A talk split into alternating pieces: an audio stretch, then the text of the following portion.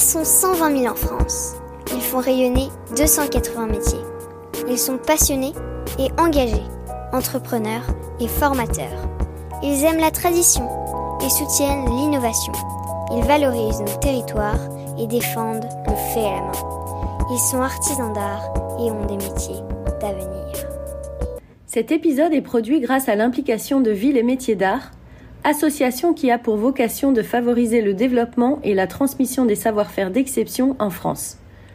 Le réseau Ville et Métiers d'Art a été créé en 1992 à l'initiative d'élus locaux et il regroupe aujourd'hui pas loin de 100 collectivités. Cela représente environ 600 communes qui sont conscientes du potentiel des métiers d'art pour l'animation du tissu urbain et l'identité de leur territoire.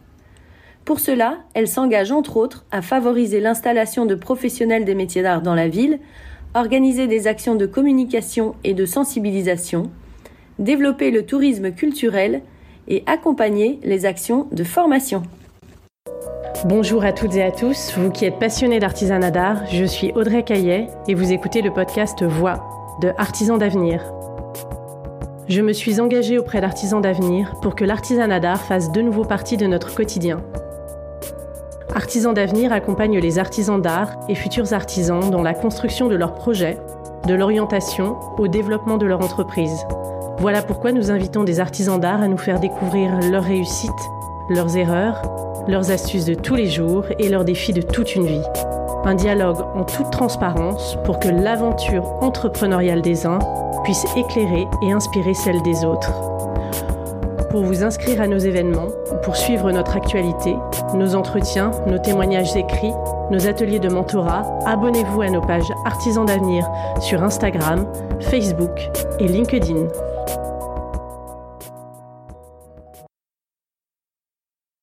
Florent Blanchard, créateur d'objets lumineux et de mobilier, nous accueille au sein de DOD Objets, une entreprise aux intentions vertueuses qu'il a créée en 2012. Engagé en faveur de l'éco-conception et du surcyclage, Florent conçoit dans son atelier à Ivry des pièces permanentes et sur mesure en bois et prône un design durable et traçable sans pour autant perdre son potentiel esthétique.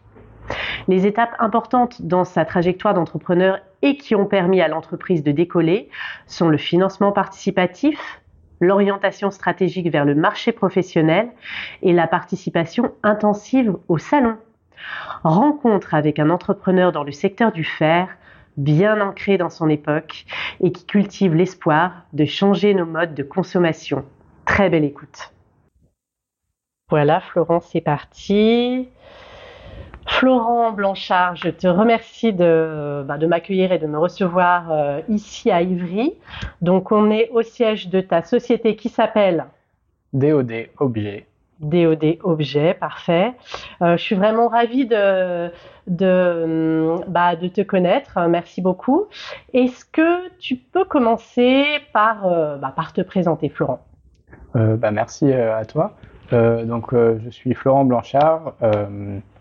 J'ai fait mes études, je suis originaire de La Rochelle et j'ai fait mes études à la base dans le génie civil et la construction bois. Euh, et puis euh, j'ai décidé de venir à Paris euh, il y a une dizaine d'années euh, pour intégrer euh, plutôt une agence, des agences d'architecture pour m'ouvrir un peu sur la, voie de la création et avoir quelque chose d'un petit peu moins technique et un peu plus créatif. Ça c'était en 2012 et puis un an après, j'ai tout de suite créé ma société. Il y avait un, peu la, crise à, l'époque, donc euh, je me suis dit je vais créer ma société pour me mettre à mi-temps euh, en même temps et, et, et, je me suis inscrit en fait dans un Fab Lab pour commencer à toucher du bois, à, à apprendre l'ébénisterie, la menuiserie. Euh, et puis euh, c'est là où en fait j'ai commencé à expérimenter la matière et puis à avoir un prémisse d'activité, voilà, à côté de mon de mon l'activité de chef de projet euh, en agence d'archi. Pourquoi cette euh, volonté, euh, enfin directement, de te mettre à ton compte c'est ambitieux en fait.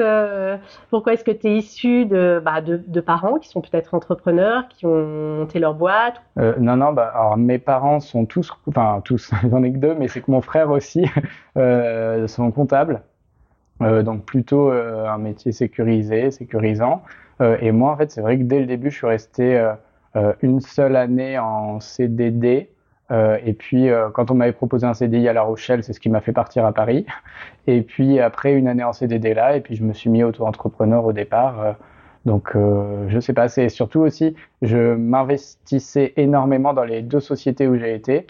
Et j'avais envie de développer à chaque fois, donc j'allais encore plus loin. Je voulais créer d'autres pôles, je voulais. Et donc, vu qu'à un moment c'était un peu la crise, je me suis dit, bah, je vais mettre cette énergie aussi pour moi, euh, pour euh, essayer de développer quelque chose qui me tient à cœur et voilà. Donc du coup, tu t'es retrouvé dans un Fab Lab. La rencontre avec le bois, ça a été presque un hasard en fait du coup, ou tu avais vraiment cette, cette appétence-là? J'avais, moi j'avais l'envie, le bois ça a été, alors quand j'étais petit je faisais des cabanes tout le temps, dans la forêt, tout ça. Puis j'ai fait mes études au départ dans le génie civil où j'ai j'ai eu plutôt des connaissances générales sur le, la technique du bâtiment qui ont été très diverses. Donc c'est ce qui me, me, sert beaucoup encore aujourd'hui. Et en fait, euh, dès la fin de ces, ce cursus de deux ans, je me suis spécialisé dans la construction bois et développement durable parce que à l'époque, j'avais pas trop d'argent, je pouvais pas aller ailleurs faire mes études et euh, ce cursus-là a ouvert et je me suis dit super quoi, du, du bois, de l'environnement, il faut que j'aille dedans. C'était la toute première licence qui a ouvert à l'époque euh, dans ce domaine-là. Est-ce que tu peux nous parler de ton entreprise? Donc l'entreprise, euh, donc ça a commencé bah, euh, vers 2012. Euh, au départ, il y avait un premier nom qui a évolué au voilà, ensuite. Donc l'entreprise a été créée, mais sans but particulier. C'était vraiment pour me permettre de faire quelques projets à droite à gauche et puis pour avoir une petite structure qui me permette de m'épanouir à côté de, de, mon autre travail. Il n'y avait pas vraiment de, comment dirais-je, d'ambition? Au début. C'était presque un petit plaisir que tu te faisais. Ouais, c'est exactement ça. C'est exactement ça. Il n'y avait aucune ambition et aucun, euh, aucune ligne euh, tracée. Mm. Voilà, c'était plutôt euh, ouvert. on me demande un meuble à droite à gauche, donc je vais pouvoir expérimenter. Après, je vais, voilà, c'était vraiment plutôt ouvert. Donc ça, ça a été en 2012 et ça a duré comme ça pendant quelques années jusqu'à 2015. Expérimenté plusieurs, plusieurs choses, fait des, des, prestations à droite à gauche. Et puis en 2015, c'est là où euh, ben, j'ai eu vraiment l'envie euh, de faire un, de développer un, un, mobilier, de me dire bon bah je développe un, un, objet que je vais essayer de, de, de, commercialiser ensuite. Et puis ça, en fait, cette idée-là, elle s'est faite euh, en même temps euh, de sur des chantiers d'archi que je suivais. Je, je, voyais la matière, je voyais du bois, je voyais tout ce qu'on pouvait jeter et, euh, et qui pouvait pour moi euh, resservir. Et donc les deux idées sont arrivées en même temps. C'est là où en fait j'ai commencé moi à créer euh, bah, le luminaire Dodd, qui est euh, le premier objet que qu'on a créé avec des chutes de bois euh, que je récupérais sur les chantiers ou avec des menuisiers que je, que je rencontrais. Ça aujourd'hui, est-ce qu'on peut dire que c'est l'objet signature de la de ton entreprise? Ouais, ouais, ouais c'est vraiment, bah, c'est l'objet signature. C'est c'est lui en fait qui a donné l'énergie parce que quand je vois l'énergie que c'est, c'est je me demande où j'ai eu toute cette énergie-là, mmh. mais c'est mmh. vraiment l'objet qui a donné l'impulsion. Ça, il y avait aussi un engouement. Euh, donc en fait, je me suis dit, mais il y a vraiment quelque chose à faire. Chose à donc faire. voilà, faut y aller. C'est ça qui pendant euh, plusieurs années m'a tenu au début et voilà, il me tient toujours. Oui, tu as vraiment challengé. Ouais, ouais, et, euh, et, donc parmi les étapes clés, donc il y a eu 2015 où tu t'es vraiment euh, lancé, et puis après il y a eu euh, un espèce d'essor, une dynamique de l'entreprise. Et comment comment ça s'est passé en fait? Alors, bah, en 2015, c'était j'ai l'idée, l'envie de développer quelque chose. J'ai mis quand même un an à le développer, donc avec plein de tests, plein d'essais. Dans, dans, Et puis pour avoir. Tu étais encore seul? Ouais, j'étais tout seul. Et puis, euh, à 2015 toujours, j'ai vendu quelques luminaires, euh, les tout premiers euh, des journalistes ou des personnes qui passaient dans le Fab Lab, toujours tout seul. Et puis en 2018, c'est là où 2018, je me suis dit, ben, il faut faire quelque chose parce qu'il y a de l'engouement. Entre temps, euh, je suis tombé euh, gravement malade parce que je, je sais pas, je me dis que j'étais pas en adéquation avec mes valeurs dans ce que je faisais. Et donc j'ai dit en 2018, après m'être établi, bon, bah, j'arrête tout et je fais à fond dans ce qui me plaît. Et c'est là où, en fait. fait un reset, en fait. Voilà, c'est exactement ça. Et du coup, en 2018, j'ai dit, bon, bah, on fait une campagne de financement. J'ai pris bah, une freelance en chargé de communication, quelqu'un que j'avais rencontré qui était en marketing, qui m'a aidé à mettre, monter la stratégie. On s'est dit, en six mois, on crée toute l'identité. Et puis, on va euh, lancer la campagne de financement pour vendre les premiers, euh, les premiers luminaires et lancer la marque Dodd. Campagne de financement euh... Euh, C'était sur KissKissBankBank. Ouais, d'accord. Donc euh, on avait comme objectif de lever, je crois, 20 000 euros pour pouvoir euh, faire les premières ventes et, et lancer la, la marque. Euh, et puis donc on a fait 32 000 euros en, c'était en, je crois que c'était deux mois ou un mois, je sais plus. Avec toute la mise en place des contreparties. Euh. Exactement, ouais. Ah, c'était un travail, euh, c'était l'un des trucs pas le plus, mais l'un des trucs les plus difficiles. Hein. Euh, parce qu'on est, euh, bah, on sait qu'on a un mois euh, et, et, on met, enfin voilà, quand c'est sa boîte, on mise tout quoi. Donc là, ça a vraiment été la bon la rampe de la rampe de lancement, campagne de financement, bim, t'atteins ton objectif et après il se passe quoi? On doit fabriquer. On avait vendu 70 luminaires, donc on doit fabriquer, donc mise en place de la de toute la fabrication. Donc bah, dans le Fab Lab, moi j'avais un, un, menuisier avec qui je m'entendais très bien, donc on a fait la première fabrication ensemble bah, comme toute première fabrication, on rencontre des, soucis. L'atelier avait brûlé à l'époque, on a dû changer d'atelier. Heureusement, on n'avait pas perdu euh, tout notre bois, donc il y a eu, euh, voilà, bah, c'est ça. Hein. De toute façon, la campagne de financement, c'est pour euh, lancer la première prod. Donc on, voilà, on fait toutes les erreurs possibles. donc bah, le temps de faire cette première prod, on a mis plusieurs mois, longs mois. Et du coup, vu que j'avais pas l'investissement nécessaire, on a fabriqué, mais du coup, on a arrêté sur la communication et sur euh, le reste. Donc, en fait, euh, on a grandi parce qu'on a, on a livré nos luminaires, mais à côté de ça, j'ai arrêté de développer la société parce que j'avais plus le temps. Donc, ça a fait euh, une petite, une petite chute. Et puis après, j'ai essayé de relancer avec mes investissements personnels, à refaire de la communication. Donc, il y a beaucoup de choses que je faisais tout seul.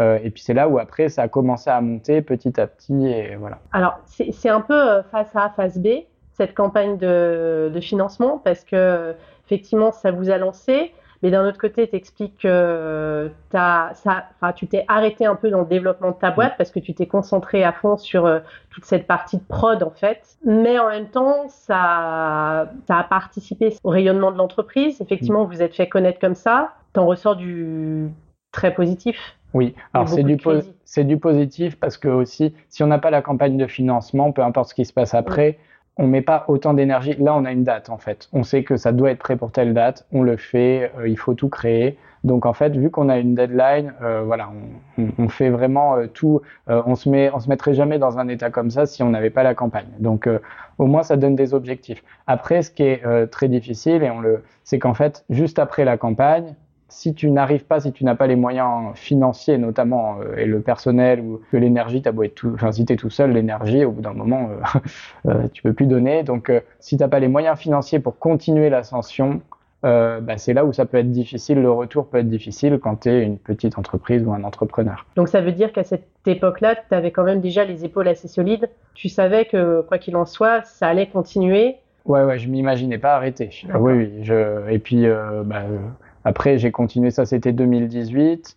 Donc pendant un an, après, on a fait la fabrication, mais on a moins communiqué, 2019. Et puis après, j'ai quand même continué encore euh, vraiment dans cette direction euh, jusqu'en 2021 où vraiment on a gardé la même stratégie. Et tu estimes que tu, ton entreprise s'est structurée alors quand je parle de structurer, c'est hyper vaste. C'est structuré bah, en termes bah, de personnes que tu as embauchées, euh, structure de l'entreprise. Tu, parlais de marketing, communication, tu as embauché la fabrication, la production. C'est vraiment à partir de ce moment-là que ça a été clé pour toi ou tu as, franchi une étape en fait C'est où je vais Est-ce que, euh, est que tout a été défini et plus clair à ce moment-là? Euh, Non, non, ça, a été bien plus tard. Ça a été là, il y a un an et demi. Là, par exemple, moi, je sais déjà ce que je vais faire pour 2023. Une structure, c'est euh, donc pour toi, euh, c'est un plan de bataille où, euh, où tu arrives vraiment à te projeter. Ça peut être aussi des projections financières où voilà, où tu sais ce que tu peux investir aussi, quels peuvent être les projets. Ouais, ouais, là on est vraiment structuré. Mais alors après la, la, campagne de financement, on était, on avait les prémices. Je savais qu'il fallait bah, une personne en communication, en marketing aussi pour essayer d'après convertir en, en, vente. Mais c'est tout ce que je savais. Et puis... Parce que du coup, ta, stratégie d'entreprise, c'était laquelle? Tu peux m'expliquer comment tu as, as fait évoluer en fait tes, tes, tes, tes projets? Alors, bah, euh, la campagne de financement, c'est plutôt c'est pour se faire connaître de manière globale, mais on vend plutôt à, en général, c'est les personnes que notre entourage, notre entourage euh, plus vaste, et puis à d'autres personnes. Donc, c'était plutôt là particulier. Et en fait, euh, vu que j'ai commencé comme ça avec la campagne de financement, avec la communication du marketing pour essayer de vendre sur une plateforme qui était le web, euh, et ben j'ai continué dans cette direction-là. Euh, et c'est là où en fait on s'est très vite rendu compte que, euh, enfin très vite non, au bout de deux ans, bah, qu'en fait il faut des investissements. Il faut, si on, enfin pour ma part, si, si on va dans cette direction-là, on veut vendre sur Internet, bah il faut se faire connaître, il faut faire des événements, euh, des salons, il faut faire du marketing, de la publicité, euh, des réseaux sociaux. Et c'est là aussi où l'ADN de ce que moi, ça me gâchait le plaisir aussi. bah moi j'ai envie de créer dans mon atelier, je suis content, mais après je dois vendre. Et puis euh, bah, après, on a les réseaux sociaux. Euh, donc c'est vraiment une lutte perpétuelle euh, quand on doit tout faire soi-même. C'est voilà. Donc ça a duré à peu près deux ans dans cette direction où c'est structuré petit à petit, mais on a continué dans cette direction-là et où fin 2021, je me suis dit bon bah on a tout tenté, ça ne fonctionne pas avec le particulier comme je le souhaiterais, mais on avait réussi à développer d'autres choses entre temps. Et donc là, c'est là où je me suis dit bah je vais utiliser vraiment euh, bah, tout le réseau que j'avais dans le métier euh, d'architecte, euh, tout le réseau que j'avais et puis les connaissances, les relations qu'on s'est faites, pour essayer plutôt, bah, à la place de vendre un objet à une personne, bah, d'en vendre un peu plus à des sociétés. Voilà. Et c'est là où, en fait, on a pris la direction du, du professionnel. Quels sont les premiers postes que tu as embauchés? Alors, le premier poste, ça a été bah, free, euh, freelance en communication, mhm. et sinon, ça a été un architecte. Euh, parce qu'en fait, nous, on a une activité depuis le début. Moi, euh, tous les fonds que j'investis, euh, c'est des fonds personnels et c'est, bah, on, on, est chef de projet sur des projets d'architecture par la première agence avec laquelle j'ai travaillé. Et en fait, bah, petit à petit, on a développé ça et c'est cet argent-là qui me permet de financer la société. Et donc, en fait, bah, pour essayer de financer un peu plus et de grandir, euh, et ben j'ai travaillé, euh, j'avais embauché un architecte, donc euh, mon tout premier contrat, tout premier salarié, pour m'aider sur les projets parce que il fallait qu'on se libère du temps. Et la partie production, comment tu as géré ça? Euh, la partie production, bah, j'ai commencé, on était, bah, on était deux, euh, donc euh, un, un, architecte designer, mais qui avait aussi l'amour de l'artisanat, du bois, qui était exactement comme moi en fait. Et ben on commençait, on dessinait le matin et l'après-midi, bah, on allait faire des ah, luminaires. C'est vraiment vous aux manettes. oui, oui, On faisait des luminaires, donc on faisait des, voilà, le matin ordinateur, après-midi fabrication. Et donc, euh, avec tout, tout, le plaisir que ça induit, mais aussi les complications, parce que on n'est pas, moi, c'est pas mon métier de base. Euh, donc on, voilà, on, quand on touche à plusieurs choses, bah voilà aussi. Euh. Ouais, ouais. En plus, quand tu touches au luminaire, euh, tu as quand même certaines normes aussi à respecter. C'est pas non plus hyper simple. Ouais. Donc, effectivement, euh, tu avais un peu étudié le marché ou tu t'es pareil, tu t'es dit bah ouais j'aime ça, je, je, je le sens, j'y vais. Ouais, non, bah, euh, bah, en fait, j'ai surtout senti l'objet, mais j'ai pas senti le marché au départ. euh, voilà, c'est peut-être pour ça que ça n'a pas. C'était très intuitif en fait. Ouais, ouais j'avais, en fait, j'avais envie de créer quelque chose qui fasse plaisir. Je me suis dit bon bah, on va faire plaisir, donc on, euh, moi, ça me fait plaisir d'y mettre des valeurs, donc de faire du recyclage, de l'upcycling. Euh, et puis, euh, j'ai envie pour le luminaire bah, que ça soit ludique, que les gens puissent jouer avec, que ça puisse se renouveler et donc on y va. Mais il n'y avait aucun but commercial au départ et, euh, et, aucune stratégie, aucune étude. Et ça a marché. Euh, bah, l'idée a marché, voilà. l'idée a marché et ça nous a lancé. Donc aujourd'hui, je peux dire que ça a marché. Pas, pas comme je l'avais pensé, euh, différemment, mais ça, ça, a marché. Effectivement, bah, le bois, c'est, euh, tu, tu, tu, disais, hein, tu as, eu, as eu cette passion dès le début pour, euh, pour ce matériau-là. Et puis, puis il y a aussi toute cette partie qui, qui est importante, la partie recyclage, surcyclage. C'est quoi le circuit en fait? Tu peux m'expliquer que, comment tu fais? Tu noues des partenariats? Comment, ça se passe? Euh, alors bah, aujourd'hui, donc oui, on a des, euh, donc maintenant on est un peu mieux structuré. Au départ, ça avait commencé moi qui allais euh, rencontrer des menuisiers ou des charpentiers pour bah, aller regarder les chutes qu'ils ont et puis après imaginer des objets avec. et donc c'est pareil, mais à plus, un peu plus grande échelle. Donc là, on a, on développe des, partenariats avec des institutions, avec des promoteurs aussi, avec des architectes. Euh, avec euh, des menuisiers, des charpentiers, des ébénistes, euh, des parquettistes. Donc avec toutes ces sociétés-là, on développe des partenariats qui sont plutôt des partenariats de cœur sur des rencontres qu'on a faites, sur des salons, voilà, puis après le bouche à oreille. Et en fait, l'idée c'est que nous, on va racheter leur matière qu'ils jettent, ou alors on va la récupérer selon les, les partenaires. et donc, par exemple, bah là, ce matin, on a été racheté du parquet à un parquetiste qui avait l'habitude bah, de déposer du parquet qui était abîmé et de le jeter. Et donc là, nous, on va le, lui racheter, donc ça lui fait un revenu supplémentaire. Et puis nous, comme ça, on peut recycler et retravailler cette matière-là. D'accord. Est-ce que euh, vous récupérez des essences de bois particulières? C'est quoi votre, euh, vos, critères qualité? C'est bah, quoi? Donc là, on a bah, maintenant, on a élaboré toute une grille de critères pour voir aussi bah, ce que l'on peut prendre, ce que l'on peut ne pas prendre, euh, et le temps, évaluer le temps que l'on va prendre aussi à, à, le retransformer. Donc les critères, c'est surtout, il faut que ça soit euh, typiquement, c'est quasiment à chaque fois des anciennes poutres, du parquet, des portes, euh, peut-être des menuiseries en bois. Euh, le critère, c'est surtout les clous en fait et l'épaisseur du bois. Donc concrètement, si on a, on avait fait une collecte la dernière fois de poutres avec plein de clous rouillés, et eh ben on peut pas les retirer du bois et donc c'est très difficile d'usiner les bois après. voilà, ça va abîmer les lames des mmh. machines et donc mmh, c'est mmh, donc le critère premier c'est les clous. Après, bah, forcément il y a l'essence du bois. Mais euh, l'essence du bois, généralement, c'est du sapin, de l'épicéa, euh, ce qu'on a plus, de manière plus globale dans la construction. Ça, nous, on, en récupère et on en rachète. Euh, et après, on va avoir tout ce qui est euh, du bois dur, mais notamment du chêne, euh, donc du parquet, des poutres, voilà. Et la plupart du parquet est souvent en chêne, donc. Donc voilà, essence du bois, la vétusté. Après, s'ils sont trop fendus, euh, et qu'on ne peut pas en faire euh, grand-chose, mais, mais ça reste rare. C'est surtout les clous. Et, et, pour ton marché de professionnel, tu as remarqué qu'il y avait des, des, des essences qu'on qu'on vous demande plus que d'autres? Bah, Alors, j'ai surtout l'impression euh, que c'est nous qui pouvons en fait euh, influer, influencer sur la, la, demande. En fait, on nous demande pas une essence particulière, mais naturellement, on utilise plus le chêne parce qu'en fait, le chêne c'est plus résistant, c'est plus, euh, par exemple, si on développe des bureaux, euh, voilà, ça va être euh, bah, plus résistant, euh, moins facile à rayer. À usiner, ça sera plus facile aussi. Donc c'est naturellement le chêne. Mais en fait, on se rend compte que bah, le chêne aussi, c'est très demandé. ça a un coût qui est assez important. quand c'est les lames de parquet, on passe beaucoup de temps à les réassembler. Donc en fait, c'est à nous après. Là, on est en train de développer des nouveaux produits en se disant, bah, faut pas qu'on laisse les, les autres matières de côté ou les autres bois de côté. Aujourd'hui, on a du sapin il a des avantages, mais enfin, il a des inconvénients, mais aussi des avantages. Et donc, on essaie de, de le travailler différemment pour euh, le pouvoir le oui, exactement. Donc là, c'est vraiment un travail de recherche que l'on est en train de faire pour se dire, bah, en fait, on a des gisements et des bois qu'on n'utilise pas, bah, utilisons-les. Voilà.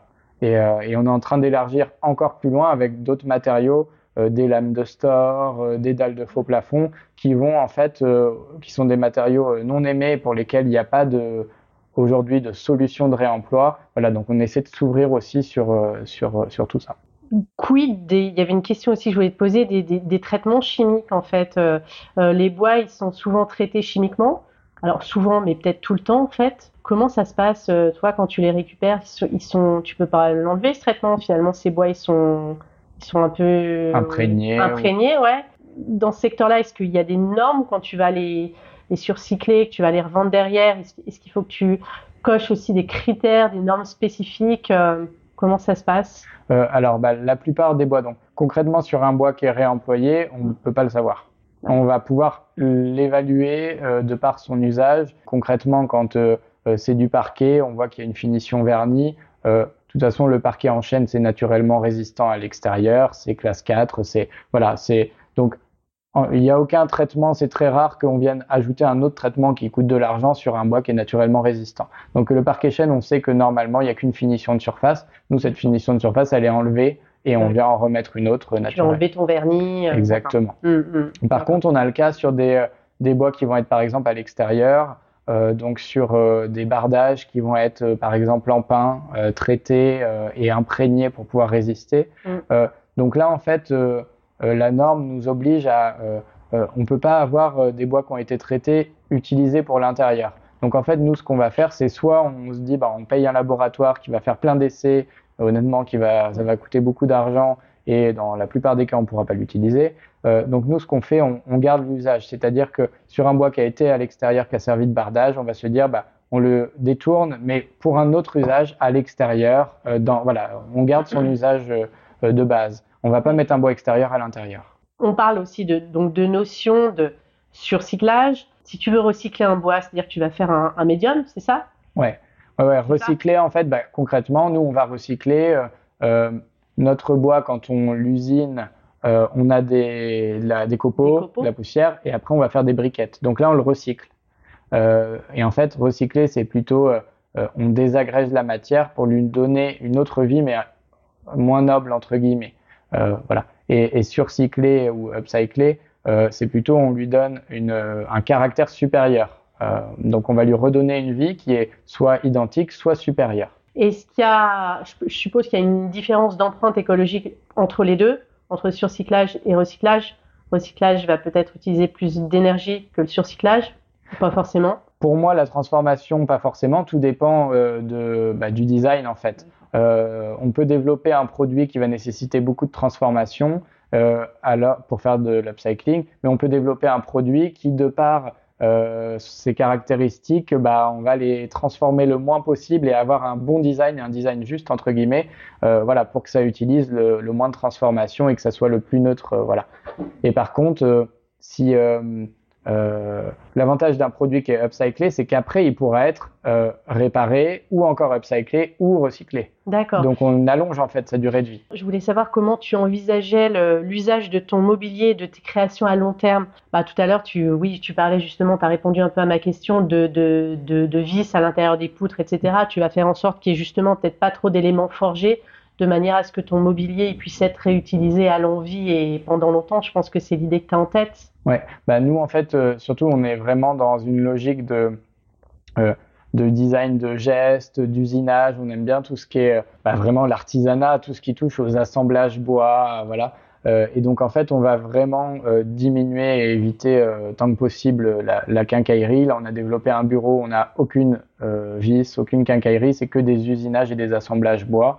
Donc voilà, c'est vraiment le, le, but. Et puis après, on essaye nous de de rester sur du bois massif. Euh, donc même si on est en train de se développer avec d'autres produits, mais donc tout ce qui est fait en bois massif pourra être après euh, retransformé et réutilisé.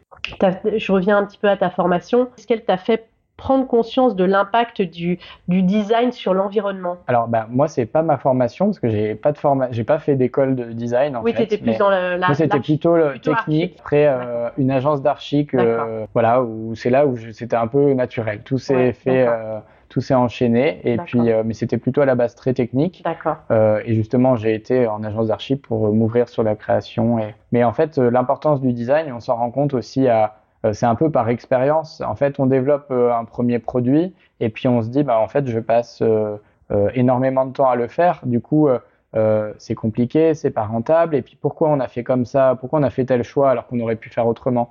Et en fait, c'est là où après, mais on apprend à aimer en fait le bois, à aimer les chutes de bois, à aimer tout ça. Et on se dit, mais en fait, ce que les gens trouvent, trouveraient moche, en fait, euh, je sais pas, des rainures languettes sur un parquet, et eh ben nous en fait on va le traiter différemment pour le sublimer et qu'en fait euh, ça devienne beau. On se rend compte que nous petit à petit par expérience que ces défauts-là, des fois qu'on essaie de corriger en se disant bah euh, ça mais il y, a un trou là, faut le corriger. Au départ on bouchait les trous de clous nous, bah maintenant on les laisse parce qu'en fait ça crée du caractère, ça donne une identité et voilà. Et donc c'est et c'est là où on va plutôt vers un design que moi j'appelle un design juste, où la justesse vraiment de, du design, c'est d'avoir euh, quelque chose de simple qui respecte la chute de bois et voilà et que ça soit juste dans sa dans sa conception, sa fabrication et que ça tout s'enchaîne de manière fluide. Et, euh, et ton catalogue produit aujourd'hui, il est composé de quoi?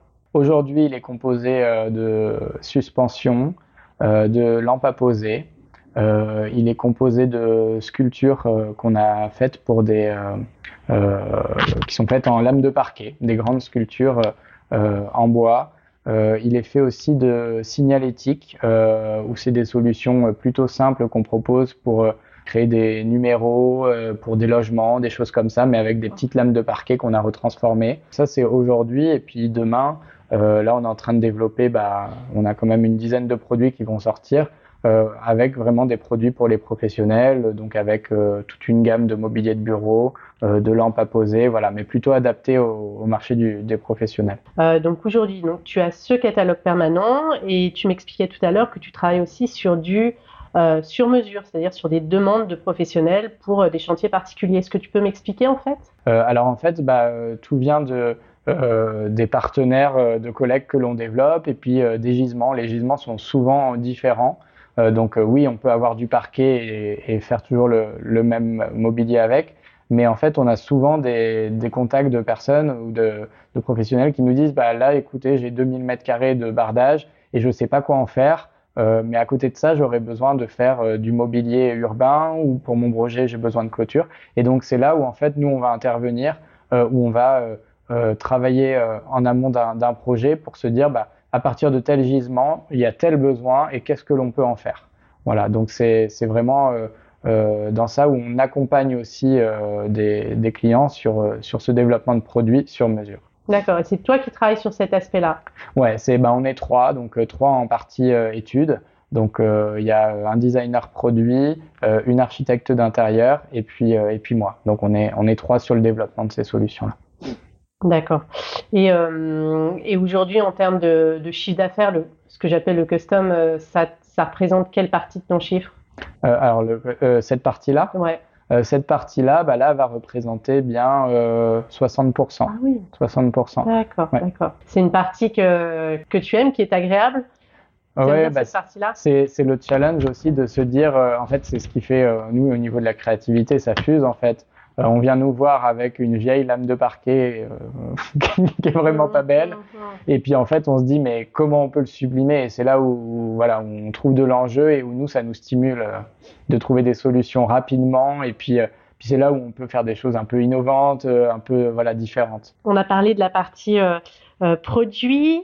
Je voulais aussi parler de la partie vraiment plus pure entreprise parler des postes que tu as créés. Aujourd'hui, ton entreprise, elle compte combien d'employés? Donc aujourd'hui, on est 9 euh, personnes euh, à plein temps. Sur quel, quel, poste? Euh, Donc on a trois personnes en archi design, enfin trois personnes y compris moi, plutôt en études, une chargée de communication et après quatre menuisiers. Et puis on a aussi une chargée de clientèle ma maman qui est un peu couteau suisse, chargée de clientèle, secrétaire comptable, charge des, des partenaires de collecte, d'entretenir la relation vraiment avec tous nos partenaires de collecte. Et tu as des velléités de croissance? En donc en termes d'effectifs, euh, l'objectif, ça serait d'être environ 15-18 personnes, euh, voilà, pour qu'on ait vraiment une personne compétente dans chaque pôle, euh, parce qu'il y a encore des fois sur certains aspects, par exemple, bah, où c'est quelqu'un de chez nous qui doit euh, devenir euh, marketeur ou qui doit faire le site web ou qui doit voilà donc l'idée c'est vraiment que chaque pôle ait une personne compétente pour qu'on soit vraiment euh, efficace et aussi qu'on fasse les choses de la manière la plus qualitative possible. Et du coup, en termes organisationnels, euh, vous êtes structuré comment euh, Je voyais, enfin déjà l'atelier c'est super bien rangé, c'est très joli. Euh, il y a des, il y a, y a, y a comme un mood board, c'est très beau. Il y a, il y a des plannings qui ont l'air tellement clairs en fait. comment tu te structures? Est-ce qu'il y a, enfin, je suppose qu'il n'y a pas de logiciel de RP.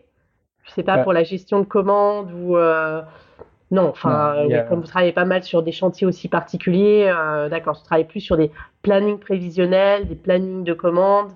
Euh, voilà, que du, sur de la saisie pure et dure. Euh, d'accord. là, on a plus du cadencement de prod. Tu peux m'expliquer J'ai trouvé ça super intéressant tout à l'heure. Euh, ton planning de, de, prod, en fait, il est à la semaine. Comment tu gères ça? Ouais. Alors en fait, on a un premier planning visuel. Donc tous les lundis matins, on fait un point hebdomadaire. on arrive. Tous les, vous êtes tous les neuf. Ouais. Tous les lundis matins, on commence par le point où on a tous les projets qui sont listés, que ce soit dans la partie archi, design, fabrication. Euh, et on liste tous les points de la société plus ou moins vite euh, pour que tout le monde ait une vision globale et euh, il y a des sujets à un moment qui vont interpeller une autre personne. Donc voilà, ça c'est vraiment le point euh, global où là en fait on, on voit juste par couleur en fait où se déroulent les projets jusqu'à la fin d'année globalement et jusqu'à quelle échéance et quand et les dates de livraison. Donc ça c'est vraiment pour avoir la vision globale. Mm-hmm. Et donc dans ce point-là, donc on parcourt chaque étape, chaque projet.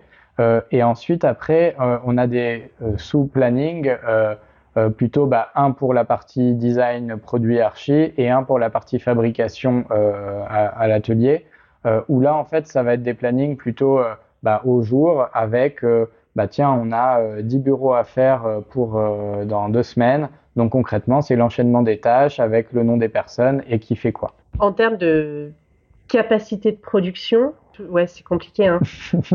bah, en termes de capacité, bah là, par exemple, on a trois bureaux sur mesure qui font à peu près. On, a une grande, grande table de réunion à faire qui, qui, sera composée de trois bureaux. On va pouvoir la faire en une semaine. Sinon, on est par exemple sur 10 bureaux en deux, trois semaines en, en bois de réemploi avec deux personnes.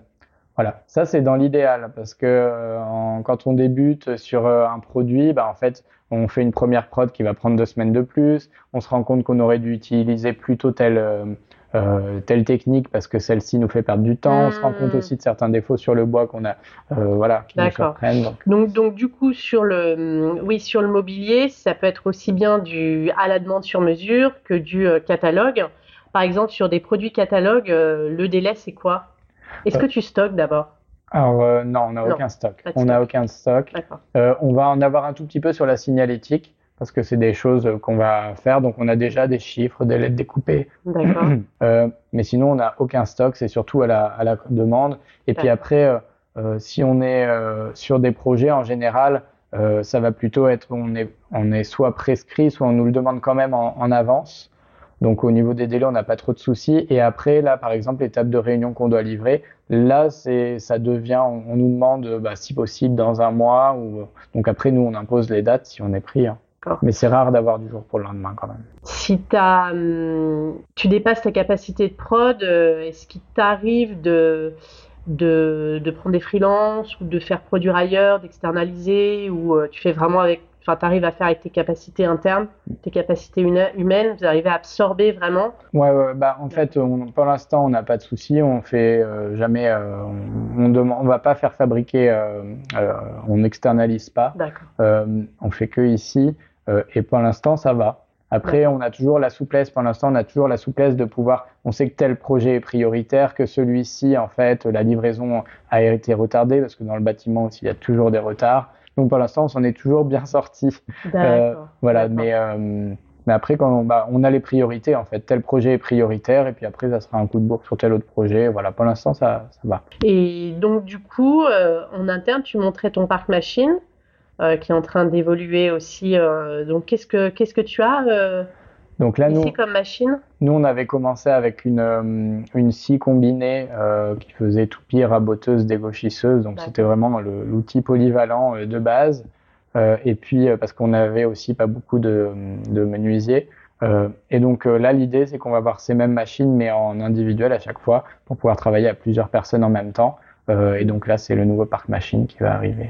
D'accord. Tu as pris des crédits pour ça ou euh, ouais, ouais, on a fait un.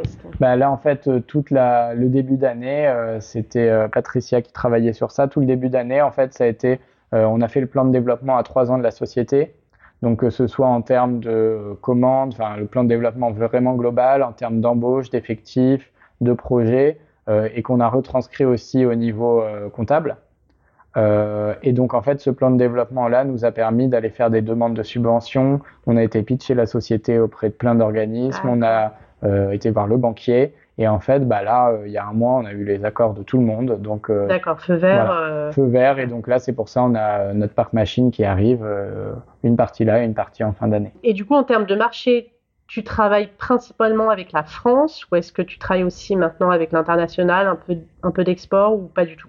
Non, c'est uniquement la France. D'accord, uniquement, la France. Après, si on parle de, communication, euh, tu as participé à des salons qui ont permis de te faire connaître, notamment le MIF, le salon du Made in France, que tu as fait une fois en 2021, c'est ça? Ouais, alors bah, on l'a fait cinq fois le MIF. Ah Ouais, salon du Made in France cinq fois. Donc c'était vraiment, bah, c'était salon coup de cœur depuis le démarrage. On a commencé par un tout petit stand de 6 mètres carrés uh-huh. pour après faire 10 mètres carrés. Après, on a fait un stand avec euh, d'autres collègues artisans. Euh, on avait fabriqué la structure et puis on a laissé une place à tout le monde, euh, voilà, pour faire un peu un pavillon.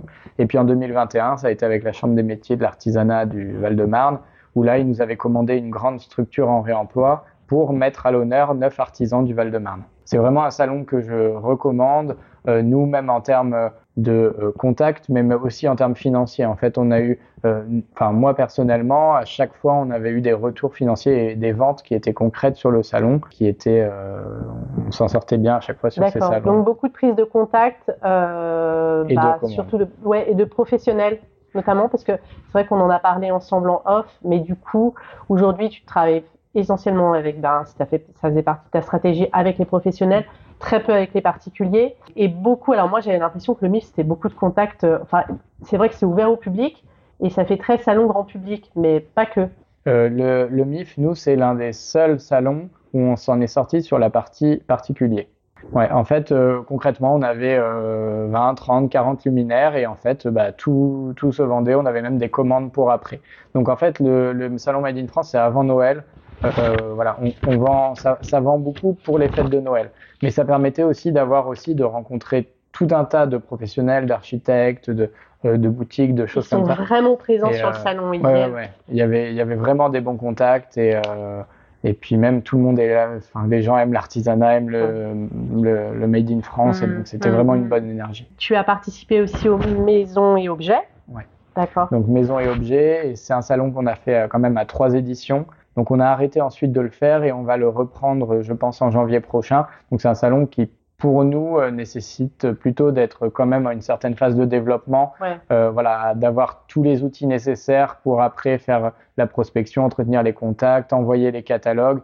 Voilà, c'est plutôt quand même euh, à destination des professionnels. Enfin, c'est Avec B2B. un certain degré de maturité, comme tu le disais. Exactement. Effectivement, quand tu es trop jeune, ça peut s'avérer compliqué. Pour quelles raisons euh, bah, nous, en fait, on avait, euh, on, re, on, avait des contacts, mais en fait, on n'a pas su après euh, quoi en faire, explo exploiter.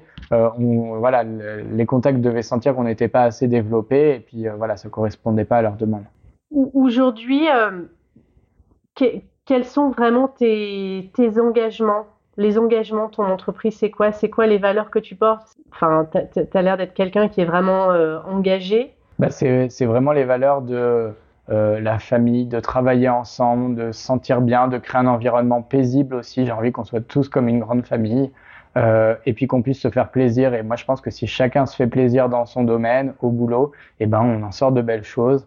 Et donc, c'est vraiment ça. Et en plus, si on peut avoir du coup bah, faire du bien à la planète et puis recycler. Enfin, c'est vraiment voilà, c'est c'est vraiment les valeurs euh, écologie et famille en fait.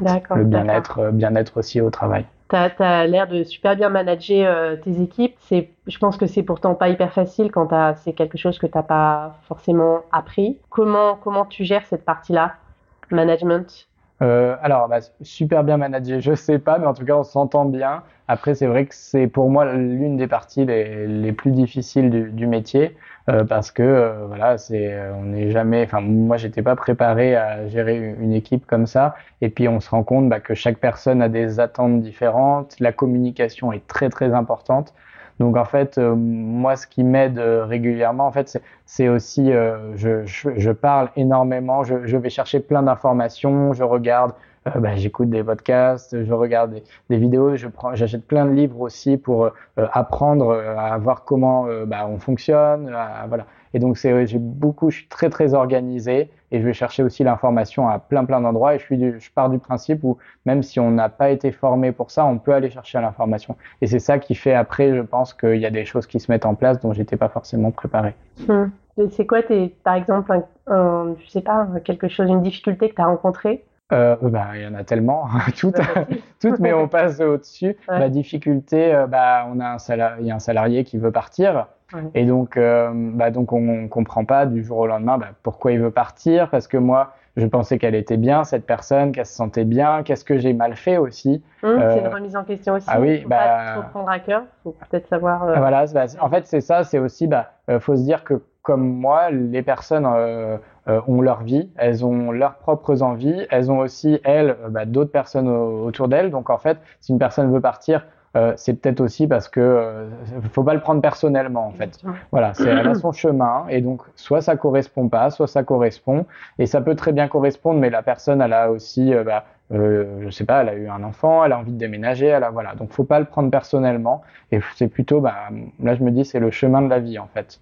Euh, donc on, on, laisse couler, on fait les choses, faut être bienveillant, on est tous bienveillants et puis on communique et puis voilà, faut faire de son mieux et puis. Euh... Mmh, mmh, effectivement, ça peut faire partie aussi de le de l'ordre de l'évolution personnelle euh, individuelle. Je voulais parler aussi du sur de l'artisanat. Euh, c'est c'est un grand bien grand terme qui peut euh, englober plein plein de choses, mais euh, le fait à la main, le aujourd'hui on a vraiment l'impression qu'il y a cet engouement là autour de du du faire. Comment comment tu vois l'évolution en fait? C'est pas facile. Hein non, c'est pas facile. Ouais. euh, les gens adhèrent, bien entendu, parce que si la boîte marche et elle est en croissance, etc., c'est que tu as fait adhérer les gens. C'est quoi le. C'est, quoi qui. Qu'est-ce qui, qu'est-ce qui est porteur? Ben, en fait, on aime l'artisanat, on aime les valeurs, c'est fait à la main et encore avec l'actualité et tout ce qui s'est passé, c'est mm. encore plus mis à l'honneur. Euh, c'est des belles choses, c'est euh, puis il y a une émotion aussi qui se dégage de tout ça. Mais en fait, le, pour moi, le futur de l'artisanat, c'est aussi euh, bah, aider les entrepreneurs, aider les artisans à se développer. Et donc, ça passe aussi par des grands porteurs de projets, par euh, euh le comment, par les, les, politiques aussi, à se dire, bah, il faut faire, il faut aider, il faut faire en sorte que l'artisanat local aussi et français se développe et soutenir tous ces, toutes ces structures-là. Euh, parce qu'en fait, c'est énormément d'énergie au, au, quotidien. Et donc, pour moi, en fait, le, euh, il faut vraiment qu'il y ait euh, ce... Ouais, ce support-là, cet appui-là. Toi, par, par quelles institutions, par exemple, tu as été porté Ou est-ce que tu es allé chercher de l'aide?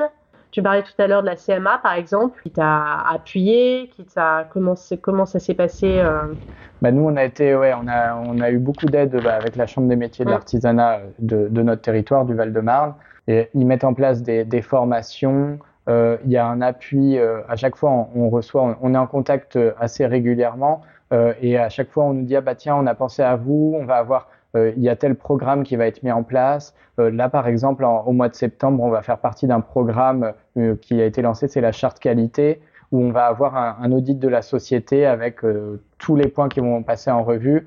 Euh, et puis ça va nous permettre après d'avoir un label, mais du coup il faut qu'on euh, améliore tout ce qui sera sera nécessaire.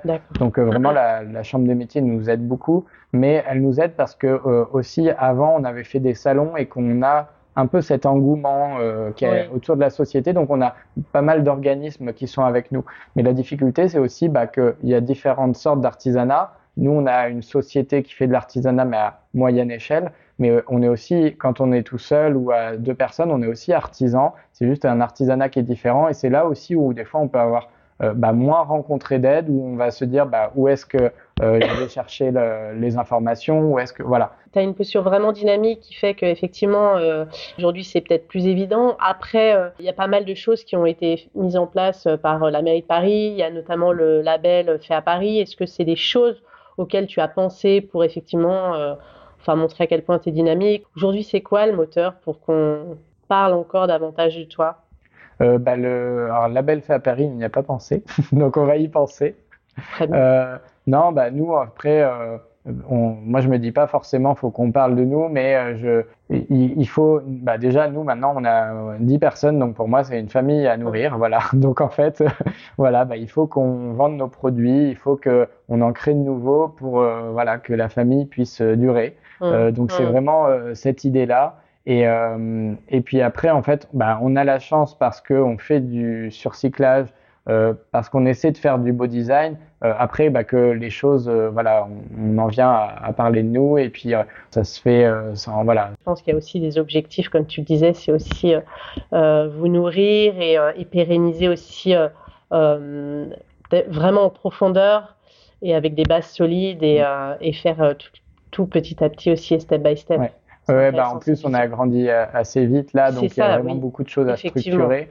Euh, et après, euh, bah, en, en, parlant, je me rends compte en fait que toutes ces euh, notions qui me semblent normales, euh, bah, de participer à des salons, de développer la communication, tout ça, c'est aussi venu bah, grâce au, à la campagne de financement. Je les avais pas ces notions-là, et en fait, bah, la campagne de financement, ça nous a mis dans une dynamique où euh, bah, on fait des salons, dès qu'il y a un événement, on va essayer d'y aller. Et donc c'est ça aussi qui s'est inscrit après naturellement dans la vie de la société, où moi j'avais continué à faire des salons. Euh, et puis bah, là, on, dès qu'on peut avoir les finances, bah, on va essayer de le remettre en place. Euh, mmh. Voilà, donc c'est aussi, mais c'est pas facile parce que dès que la société est en difficulté, bah, mmh. c'est la partie communication, salon, tout ça, mmh, euh, qu'on va laisser. Mais cette partie-là, au bout d'un certain temps, je me rends compte qu'elle sert en fait. On n'a pas arrêté de communiquer depuis plusieurs années, donc c'est aussi ça qui après euh, je pense. Mmh, mmh. Euh, bah, la vie de l'entreprise aussi, comme tu disais, c'est aussi euh, des hauts, des bas. Euh, comment tu gères en fait ça? Je gère. Je, voilà, il y a beaucoup de monde autour de moi qui me disent mais je sais pas comment tu fais quand on arrive à la fin du mois que bah on peut pas se payer, il faut donc mais en fait je pense que j'ai les épaules assez solides et c'est surtout se dire bah en fait au bout d'un certain temps, on a vécu tellement de choses qu'on se dit, bon, bah, en fait, c'est le chemin de la vie, c'est comme ça. et en fait, dès le début, je me suis lancé dans des projets qui étaient assez grands. ça peut être des expositions qui étaient de taille gigantesque alors qu'on n'avait pas les capacités. Et en fait, à chaque fois, ça s'est toujours très bien passé. et on voit que peu importe la situation, en fait, on se relève toujours et on y arrive toujours. Et donc, en fait, c'est ça aussi qui, euh, petit à petit, euh, euh, voilà, fait que bah, on se dit, bah, ça va aller en fait. C'est marrant parce que quand on t'entend, tu vois, si je te demandais de donner des conseils aux, entrepreneurs, aux personnes qui débutent, qui veulent pérenniser leur boîte, etc., on a l'impression que pour toi, ça s'est fait tellement facilement et tellement naturellement en fait, alors que je pense que tu as vécu plein de hauts, plein de bas. Ce serait quoi tes conseils en fait euh, bah, alors ça s'est pas du tout fait facilement, mais naturellement. voilà, donc ça a été extrêmement difficile et là, par exemple, je n'aurais pas du tout l'énergie de le refaire. Euh, mais les conseils pour moi, ça serait vraiment euh, d'être persévérant. Il faut, voilà, il faut persévérer. Moi, ça fait un, un, moment, on a pris une mauvaise direction, on a su rebondir, on analyse, on regarde, et puis d'aller chercher l'information de par les formations, de d'écouter des podcasts, de euh, de participer. Il faut vraiment s'ouvrir. Il y a plein de notions que l'on connaît pas. Euh, ça peut être aussi, bah, tiens, euh, je sais pas manager, donc je vais aller lire des livres sur le comportement humain pour comprendre pourquoi il y a eu telle réaction de la part de telle personne. Ou voilà, donc c'est vraiment s'ouvrir, aller chercher l'information et y croire. Et voilà. Est-ce que demain, tu aurais envie d'initier des, collaborations avec d'autres artisans? Ça peut être du verre, ça peut être je sais pas, de la ferronnerie, ça peut être. Euh, est-ce que tu, penses à des collabs éventuels? Ouais, ouais, bah on est justement là, on a toute une liste en fait de partenaires euh, qu'on a qu'on a identifiés avec qui on aimerait travailler, euh, que ce soit bah, pour des partenariats ou des collabs sur du métal, pour avec des pour travailler l'acier, mêler au bois. on en a aussi sur du textile. Euh, pour pouvoir créer nous des, des modules acoustiques qu'on est en train de développer. Euh, voilà, donc on a vraiment euh, on a ce souhait-là de travailler avec bah, d'autres artisans et d'autres d'autres corps de métier pour faire des objets plus riches. D'accord. Toujours avec des matériaux recyclés, surcyclés, toujours dans cette, ouais, ouais, cette voie-là. Toujours. Toutes les voilà les artisans ou les marques que l'on identifie, c'est vraiment voilà upcycling, voilà à fond. Très bien. Je, suppose que tu as un projet en cours, euh, Florent, projet à venir, Alors, projet important, bah, projet euh, produit, produit qui te tient à cœur, euh, quelque chose que tu es en train de développer. Ouais, bah, c'est bah, surtout notre nouvelle gamme de, de mobilier en, en, réemploi qui, qui va être sortie officielle pour la rentrée. Très bien. et avec un nouveau site internet, nouveau ah, catalogue. donc on est en plein de projets, voilà. Mais, mais c'est vraiment ces nouveaux produits euh, qui vont sortir, qui sont des solutions en réemploi, euh, qui vont nous permettre aussi nous après bah, de faire connaître la marque parce qu'on est, pour l'instant, on n'avait que principalement des luminaires. Euh, donc c'est ce qui va nous permettre de, de, de nous ouvrir aussi.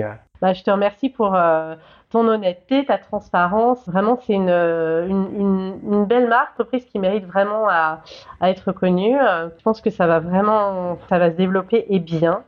Et, et je pense que les, les, je pense que ton équipe doit être très heureuse à travailler avec toi parce que ça se voit que tu es quelqu'un de vraiment euh, positif, enthousiaste. Je pense que tu, tu, crées du beau et tu fais du bien. Donc voilà. Bon, bah c'est très gentil. Il faudra leur demander en tout cas. Euh, très spontané. Voilà. Merci beaucoup Florent pour Merci cet à échange. Toi.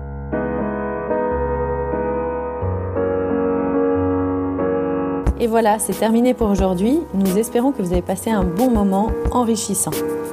Si vous voulez nous aider à faire découvrir le podcast et si vous pensez qu'il est nécessaire de faire connaître les parcours des artisans d'art et de leurs entreprises, parlez de nous autour de vous.